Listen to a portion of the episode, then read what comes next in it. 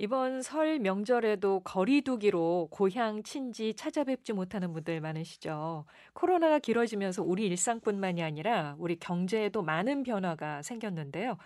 비대면 재택근무가 늘고 언택트 소비가 증가하는 등 새로운 생산 소비 형태가 나타났고 이런 변화는 올해 더 심화될 것으로 예측이 되고 있습니다. 자, 이 시간에는 2022년 경제 트렌드는 어떨지 살펴보는 시간 마련했습니다. 코인데스크 코리아 김윤경 기자와 함께합니다. 어서 오십시오. 안녕하세요. 네. 어, 설날입니다. 새해 복 많이, 많이 받으시고요. 예. 자, 뭐 새해를 우리가 이미 맞았지만 또 설을 맞아서 어, 이 설에 또 생각해보는 올해 네. 예. 예, 좀 다른 것 같습니다. 올해 2022년을 달굴 만한 경제 키워드를 네. 선정을 해 오셨어요. 어, 그러니까 코로나 이전으로는 우리가 이제 돌아갈 수 없을 만큼 많은 변화가 있었잖아요. 근데 그 변화가 더 가속화되는 게 2022년인 것 같습니다.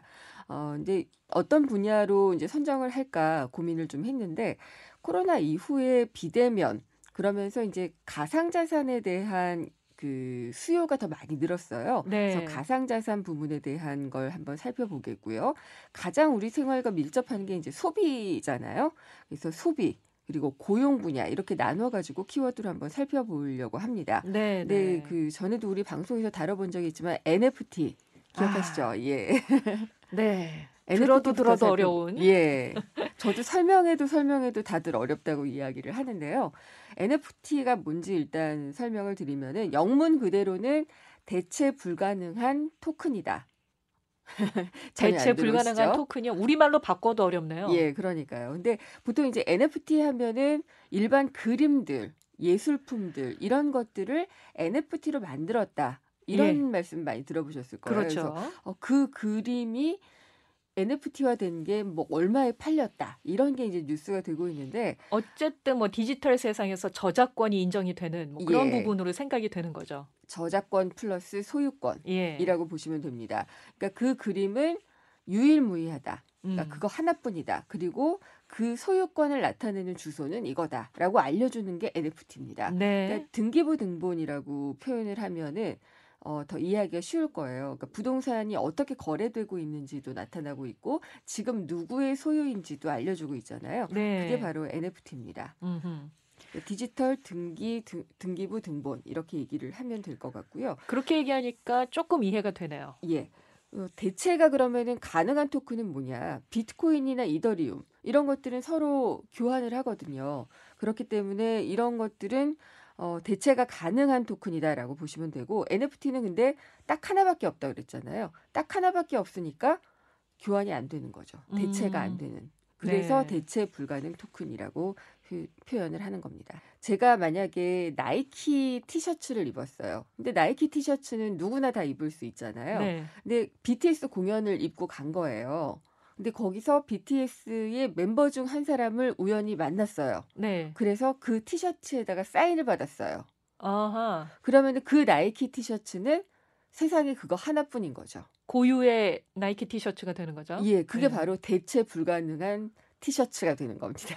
어. 예, 그러니까 바로 그런 이치로 예술품이나 게임 아이템, 부동산 이런 특정 자산의 가치만 있으면은 다 NFT로 만들 수가 있습니다. 네, 네. 근데 왜 그러면은 NFT가 이렇게 난리냐?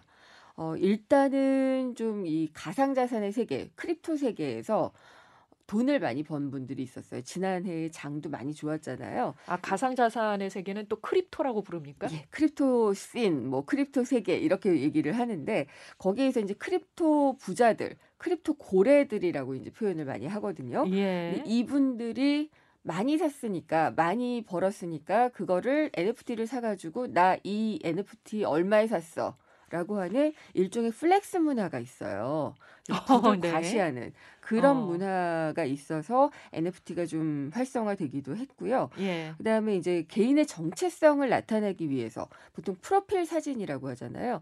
프로필 사진용 NFT 이게 많이 거래가 되고 있습니다. 그래서 어, 소셜 미디어에서 내가 좋아하는 NFT의 이미지를 이렇게 올리면 어, 뭐 Crypto Punk, 뭐 지루한 고, 원숭이들, 뭐 이런 것들이 좀 유명한 것들이거든요. 네네네. 네, 네. 그런 게 있으면 어 나랑 취향이 비슷하네. 그리고 서로 친해질 수 있는 그리고 뭐 커뮤니티가 형성이 될 수 있는 그 기반이 음. 되는 게 또 NFT입니다. 네. 그리고 또 NFT와 함께 얘기되는 게 또 메타버스가 있잖아요. 네, 네. 메타버스 그러면은 우리가 현실 세계를 영어로 표현하면 universe. 네. 여기에다가 그리스어로 meta라는 접두어를 결합한 합성어입니다. 그러니까 가상, 초월, 거기다 세계가 붙었으니까 이제 가상 세계다. 이렇게 쉽게 얘기를 하고 있는데 그러니까 시공간의 제약이 없이 우리가 이제 현실과 뒤섞여서 디지털로 구현이 된 보통 이제 디지털 기술로 구현이 된 시공간의 개념이 없는 음. 음, 그런 가상 세계의 집합이다. 그리고 이제 인스타그램이나 틱톡 같은 경우에도 이제 가상 세계와 접목이 되고 있는데 정말 우리의 감정이나 뭐 생각 같은 것들을 계속 적잖아요. 적거나 뭐 사진으로 표현하거나 그러는데 그걸 공유하는 기술을 life logging 기술이라고 하는데 이것도 이제 메타버스의 기술 중에 하나고요. 네. 가장 쉬운 거는 뭐 로블록스, 마인크래프트 그리고 네이버가 하는 제페토라고 있어요. 네네. 네. 이런 것들이 이제 그 가상의 공간에서 경제적인 활동도 하고 사회적인 교류도 하고 하는 그런 정말 가상 세계라고 이야기가 되는 그런 부분들인데 네. 최근에는 이런 것들이 딱딱 구분이 되지 않아요. 음. 다 합쳐지고 있어요. 그래서 뭐 로블록스나 제페토의 가상 세계 같이 뭐 이런 곳에서 게임도 하고 또 일상도 기록을 하고 그러니까 라이프 로깅도 같이가 되는 거고요. 또 경제 활동도 하고 이러면서 다양한 기술이 결합이 되고 있습니다. 그래서 네. 어 지금은 증강현실도 아니고 가상현실도 아니고 그러니까 AR, VR 이런 얘기 많이 들어보셨잖아요. 예. 혼합현실이다. XR의 시대가 왔다. 이렇게 아. 얘기를 하고 있어요. 아니 AR, VR 쫓아가기도 힘든데 지금 XR, XR까지 나오는 예. 거예요. 와. 그러면 NFT와 메타버스는 또 어떻게 연결이 되는 겁니까? 메타버스 내에서는 NFT가 일종의 화폐로 거래가 됩니다. 그러니까 소유권과 거래 과정이 일단 다 기록이 되어 있잖아요. 네. 그렇기 때문에 이걸 가지고 거래를 하는 것이 어, 하나의 역할을 하기 때문에 접점이 있다라고 보시면 될 것 같아요. 네. 이게 전 세계적으로 유명한 기업들이 또 이 메타버스를 한다고 뛰어들고 있는 것 같던데요. 안 한다고 하는 곳이 없습니다. 그러니까요. 예. 특히 이제 최근 발표된 거 위주로 보면은 미국의 대형 유통업체 월마트 가 이제 특허 출원을 했다 이런 기사가 나왔는데 NFT 기반의 메타버스 사업을 준비 중이다 이렇게 얘기가 전해졌어요. 음. 근데 생각해 보면 가상의 공간에서 어떠한 경제 활동을 한다. 뭐 대형 마트가 당연히 그 중에 하나일 것 같잖아요. 월마트가 그걸 생각하고 있는 것 같습니다. 네. 그래서 전자제품이나 뭐 장난감, 스포츠용품 이런 가상 제품들을 가상의 공간에서 판매하기 위해서 상표권 등록을 마쳤다. 어. 이런 소식이 좀 들려오고 있고요. 예. 그다음에 이제 나이키 같은 경우에 가상 운동화, 가상 의류 여기에 대한 상표권을 신청을 했고 어, 로블록스라는 이제 메타버스 게임이 아이들에게도 굉장히 유명한데요. 거기서 이제 나이키 랜드를 개설하겠다. 거기서는 음. 이제 뭐 나이키 신고 같이 활동을 하는 거죠. 그래서 메타버스나 뭐 NFT 같은 경우에는 커뮤니티가 또 중요하다. 이렇게 얘기를 하는 겁니다. 네. 그리고 이제 뭐 갭 같은 경우에도 이제 로고가 부착된 후드티 NFT를 발행을 해가지고 판매를 시작을 했고요. 아디다스가 또 굉장히 유명한데요. NFT로 데뷔작을 냈는데 그게 뭐 바로 매진되는 그런 사태를 불러일으키기도 했습니다. 네. 뭐 사실 그냥 오프라인에 물건을 사는 것도 이제 매진되는 게 많지만 가상의 물품에 이렇게 수요가 있을까라는 좀 궁금증이 들잖아요. 예. 근데 이미 사람들은 가상 세계에 다 몰려가 있는 것 같습니다. 아유, 참 신기하네요. 예. 내가 그냥 여기서 구매를 한다 그래서 물건을 받아서 네. 몸에 직접 착용을 할 수 있는 것도 아니고 그냥 가상 현실 속에 있는 가상 네. 세계 속에 있는 나를 대표하는 아이가 입는 건데. 네, 네. 근데 그게 그냥 자신이라고 생각하는 게 Z세대인 아. 것 같아요. 그래가지고 소유보다는 그러니까 내가 이걸 소유해가지고 물리적으로 갖고 있다 이런 개념보다는 접속을 한다. 어. 서로 뭐 이제 커뮤니케이션을 한다 이런 데에 더 방점을 두고 있기 때문에 네. 어, 이렇게 가상 세계의 지분을 소유하는 것들 뭐 음. 자본을 소유하는 것들에 대해서 상당히 좀 만족감을 느끼는 것이 신세대라고 합니다. 음. 그리고 이제 가상 세계에서 내 것을 늘려나가는 것이 진짜 부를 늘려나가는 것이라고 생각을 하게 도 된다고 하네요. 네. 근데 이제 NFT 같은 경우에 제가 이제 아까 그그 새로운 기술에 대한 설명만 일단 말씀을 드렸는데 NFT 거래가 사실은 소유 내역은 밝혀지지만은 그걸 산 돈이 어디서 왔는지는 소명되지 않아요. 음. 부동산 같은 경우에 내가 어떻게 샀는지를 소명을 해야 되잖아요. 그렇죠. 근데 그런 게 없어요. 음. 규제가 없기 때문에 그래서 NFT 거래를 탈세의 수단으로 쓸 수도 있다는 생각이 당연히 들죠. 네. 예, 그런 부작용도 좀 있고 범죄에도 악용될 수 있겠죠. 그러다 보면은 예, 그런 부작용들이 좀 우려가 되는데 어쨌든 NFT가 이제 막 구축되기 시작한 가상 세계 어, 뭐 가상 경제 시스템의 기틀을 세우는 데는 하나의 기폭제 역할을 하고 있다라고 네. 보시면 될 것 같습니다. 알겠습니다. NFT 메타버스의 세계가 어, 올해 네. 굉장히 또 활성화될 걸로 보이기 때문에 여기에 대해서 네. 조금씩이라도 알아놓는 게 필요하네요. 키워드 몇 가지는 알고 계시는 게 좋죠. 그러네요. 예. 자, 그리고 코로나 이후에 완전히 자리 잡게 된 게 비대면 소비, 언택트 소비잖아요. 네. 거의 언택트 소비로 바뀐 것 같아요. 그래서 네. 정말 어, 이게 온라인으로 물품을 사서 주문해서 배송하는 그런 이제 언택트 소비가 급증을 하고 있고 저는 잘 안 합니다만은 젊은이들이 좋아하는 게 live commerce예요. 그건 또 뭡니까? 어, 그러니까 이제 영상으로 상품을 소개를 하는 거예요. 아, 예, 네. 짧은 영상으로 이제 상품을 소개하고 그러면서 이제 채팅으로 대화를 나누는 거죠. 음.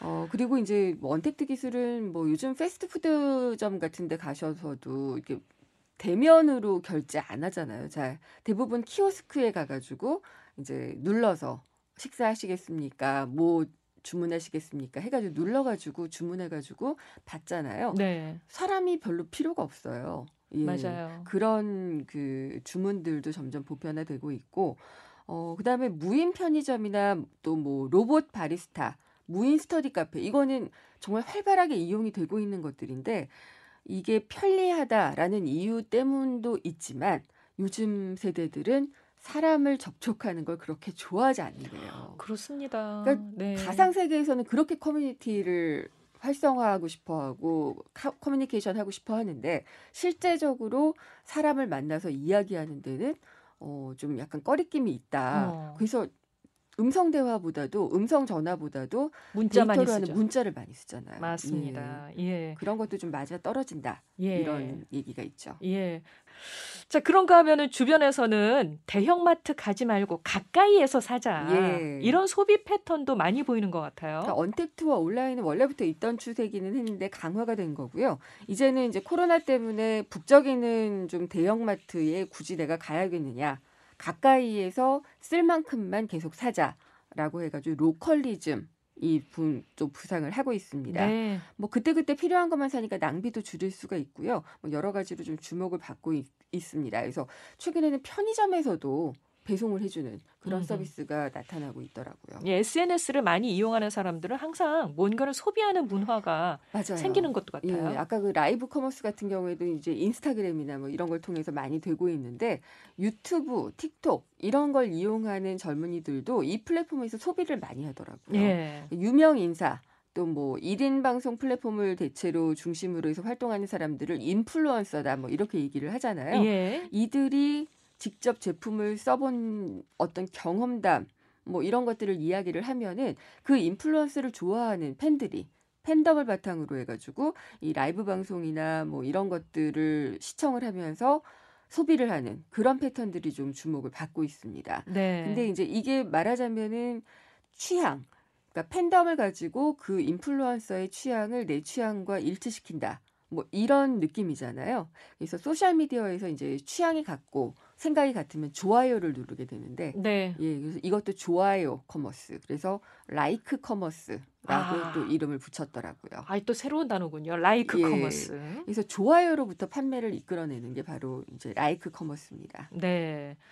아, 좋아요, 구독. 예. 항상 많이 듣네요, 요즘엔 정말. 이 코로나 시대 이후에 고용 트렌드도 바뀌고 있다고 하죠? 네, 얼마 전에 그 뉴욕 타임스하고 파이낸셜 타임스를 보는데 대사직이다. 그러니까 대사가 아니라 대사직. 대사직. 사직이라고 하면은 이제 그만두는 걸 이야기를 하잖아요. 그래서 Great Resignation 이라고 얘기를 하는데 뭘 그렇게 많이 그만두지? 지금 일자리도 없다는데 이제 이런 생각이 들었거든요. 네. 근데 이거는 이제 그 앤서니 클로츠 텍사스 A&M 대학 경영대학원 교수가 만든 용어인데 어 그러니까 무직 상태나 은퇴가 늘어났다는 게 아니라 어 일자리를 그만두고 다른 직업으로 이직을 하려는 수요가 많아졌다는 아, 걸 네. 나타냅니다. 그래서 대사직 그냥 그만두는 사람들이 많아졌다. 네. 뭐 대책 없이 그만둔다기보다는 내가 뭔가 목적을 가지고 그만두는 사람들이 많아졌다라는 이직을 현상을, 하는 사람들이 많아졌다는 예, 거군요. 현상을 나타냅니다. 예. 그래서 뭐 한국에서도 이런 현상이 나타나고 있는데 자발적 이직자를 보면은 작년이죠. 3분기에 한 87만 명인데 한 해 전에 비해서 12%가 늘었다고 하고요. 또 뭐 2분기에 자발적 그 이직자 85만 명 정도여가지고 이것도 한 18% 정도가 늘었다고 하는데 어쨌든 이런 사람들이 뭔가 새 일을 위해서 내가 좋아하는 일을 위해서 어 그만두는 자발적 이직, 음. 대사직이 일어나고 있다는 통계가 좀 확인이 되고 있습니다. 왜 이런 현상이 나타나는 걸까요? 일단 코로나 영향이 있습니다. 그러니까 비대면 사회에 접어들게 되니까 이제 업종을 불문하고 디지털로 이제 전환이 가속화됐잖아요. 근로자들의 환경도 많이 바뀌었죠. 그러니까 재택근무를 경험을 하게 되는 거예요. 어, 나 이거 재택을 해보니까 근무가 되는데 그러면 뭐, 못하러 사무실에 나가지? 음. 그래서 구글이나 애플이나 이런 것들이 어, 이 그동안에 코로나로 비대면 업무를 하다가 이제 언제까지 출근을 해라. 라고 이야기를 했더니 그만두는 사람들이 많아졌다 그래요. 네, 네. 예. 아니 이거 다 언택트로 되는데 무슨 얘기냐. 난 재택근무를 하면서 조금 더 여유를 즐기겠다. 이런 어. 또 사직이 나타나게 되는 거죠. 예. 근데 이제 대사직의 현상을 촉발했던 거는 서비스업과 소매업 의 저임금 노동자들이 촉발을 하기는 했어요. 이들 같은 경우에는 이제 봉쇄가 이뤄졌을 때는 식당이나 마트나 뭐 이런 데서 일자리를 잃게 되잖아요. 네. 근데 어, 일자리를 잃게 되니까 이제 딴 데서 일을 해보는 겁니다. 음. 뭐 배달업도 해보고 배달업 많이 하, 해보시죠. 이커머스 물류업 이런 거 같은 직종을 경험한 다음에 어 생각해 보니까 다시 돌아가면은 나 코로나 많이 걸릴 수 있는 대면 접촉이 많은 직업이네. 그리고 서비스를 하는데 좀 많이 힘드네. 이런 생각이 드니까 안 돌아가는 겁니다. 음. 여기서도 대사직이 발생을 하고 있는 거죠. 네. 예. 우리나라 같은 경우에서는 이제 코로나 때문에 IT 업계나 스타트업 쪽으로 옮기는 사람들이 벤처 붐 이후에 다시 한번 좀 많이 나타나게 됐습니다. 네. 어, 그러니까 이제는 뭐 은행이나 증권보다는 핀테크, 인터넷 은행 이런 것들이 더 유망할 걸로 전망이 되면서 대규모 이동이 좀 나타나고 있다고 합니다. 이런 예. 것들도 다 대사직의 붐에 속한다고 이야기를 할 수가 있을 것 같고요. 아까 재택근무 얘기를 드렸는데 자신이 선호하는 이제 근무를 찾아서 근무 형태를 찾아서 이직하는 사람들이 늘다 보니까 이런 것도 있어요. workation이라고 들어보셨어요? 워케이션? 예. work plus vacation. 아. 그래서 일하는 일하는 것과 휴가가 합쳐져 있어요. 네, 네. 가능할까요? 근데 가능, 하죠 가능한 온라인 세계잖아요. 기업들이 나타나고 있어요. 예. 실제로 재택근무를 하는 걸 지나가지고 음. 휴양지에서 근무를 할 수도 있게 사실 하하. 가능하잖아요. 그러니까요. 예. 그렇게 했더니 어, 이 해당 기업에 엄청나게 그 지원자가 늘었다. 아. 이런 이야기들도 있던데 워케이션 잘 되고 있는지 모르겠습니다. 예. 참 바뀌었네요. 많이. 네, 예. 많이 바뀌고 있습니다. 예. 온라인의 세계가 확대되고 확장되고 거기에 우리가 지금 코로나 시대를 또 지나고 있기 때문에 나타나는 현상들까지 네. 이 경제 분야에서도 우리가 새로운 세계로 접어들었다. 이렇게 네. 봐야 되겠네요. 자, 오늘은 어, 이렇게 또 변화하는 경제 트렌드를 좀 살펴주셨습니다. 코인데스크 코리아 김윤경 기자 말씀 감사합니다. 감사합니다.